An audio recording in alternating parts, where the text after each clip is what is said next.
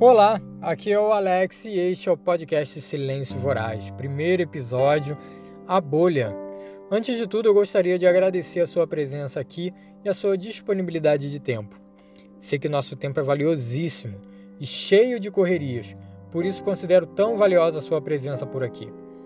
Aproveitando, antes de começar a pauta do episódio, gostaria de fazer um convite.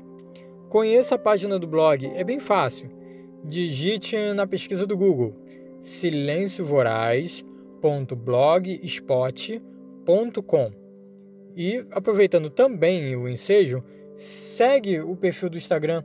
Acredito que você gostará do conteúdo ou não, aí é contigo. Vamos ao assunto. Então, eu gostaria de falar um pouco sobre a bolha. O que seria isso? Bem, passa longe de um filme de suspense de Hitchcock.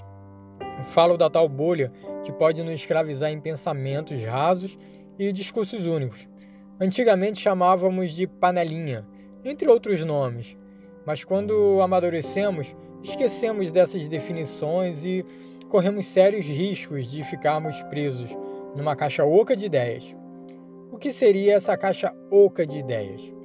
Seria um lugar onde todo mundo concorda com você, bajula você, lambe suas bolas, ou que, mesmo havendo discordâncias pontuais, o resultado prático no final é o mesmo. Com isso, se assume verbetes próprios, narrativas prontas, crenças vazias, assim por diante. Eu passei a ter medo dessa bolha e venho tentando me desassociar dela, porque de alguma forma ela nos vicia e produz em nós um pensamento engessado demais. Não ouso dizer aqui que a verdade é relativa mas a nossa compreensão dela passa a estar eivada de vícios. Acabamos com certa dificuldade de ouvir o outro, sabe? De acolher aquilo que diverge das narrativas do bando. E esse contraponto acaba gerando uma resposta fora de proporções normais. E acabamos numa gritaria desmedida. Eu chamo isso de histeria. Ninguém entende ninguém e todo mundo quer convencer todo mundo, sabe? Enfim, é bom salientar que a pura verdade sempre prevalece sobre toda a narrativa, mesmo que isso demore um bom tempo. Porém, existe quem saiba trabalhar muito bem o tempo.